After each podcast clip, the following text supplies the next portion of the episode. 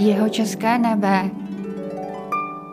Dobrý den, pod Jihočeským nebem zdraví vás Filip Černý a hvězdářka, ředitelka Českobudějovického planetária a observatoře Jana Tichá. Dneska si uděláme jasno.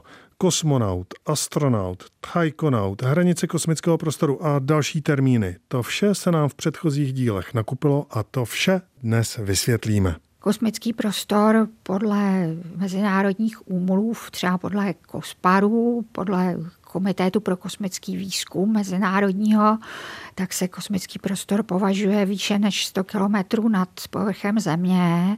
Ovšem třeba US Air Force si stanovilo vlastní výšku jenom 50 mil, protože míle je víc než kilometry, jak známo, tak to dělá něco přes 80 kilometrů, ale ne teda celých těch 100, ale mezinárodně uznávaných je 100 kilometrů nad povrchem Země a za kosmický let se počítá buď nejméně jeden oblet kolem Země, anebo let kosmickým prostorem trvajícím nejméně 90 minut.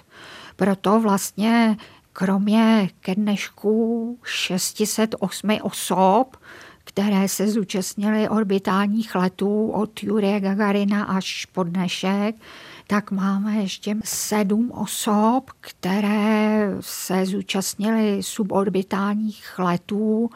Jednak to byly američtí takoví ti skoro astronauti, buď z X-15, anebo s dalšími pokusy na začátku programu Mercury v té kabině Freedom 7.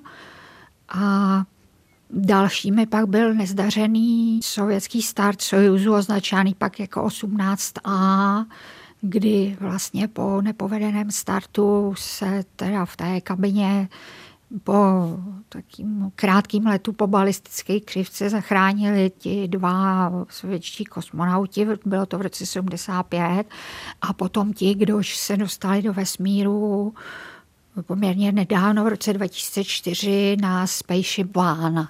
Takže to jsou takoví ti skoro kosmonauti nebo skoro astronauti. Bylo jich 7 a 608 je teda těch skutečně jako oficiálních.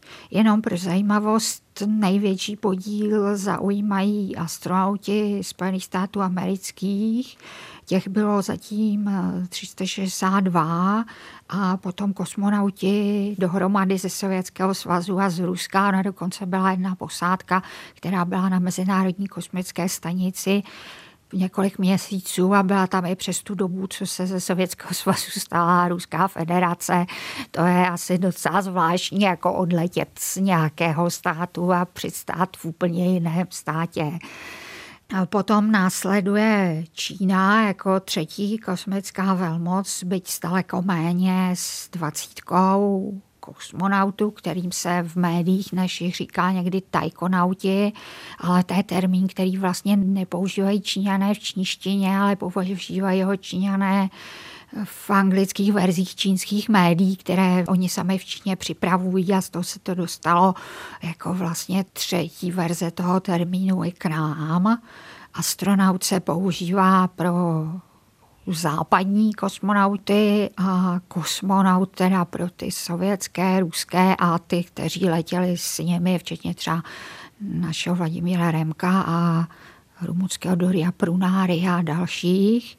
A oba ty termíny pocházejí z řečtiny a astros je teda myšleno jako, že míří k tomu hvězdnému nebi a kosmo, jakože míří do kosmického prostoru.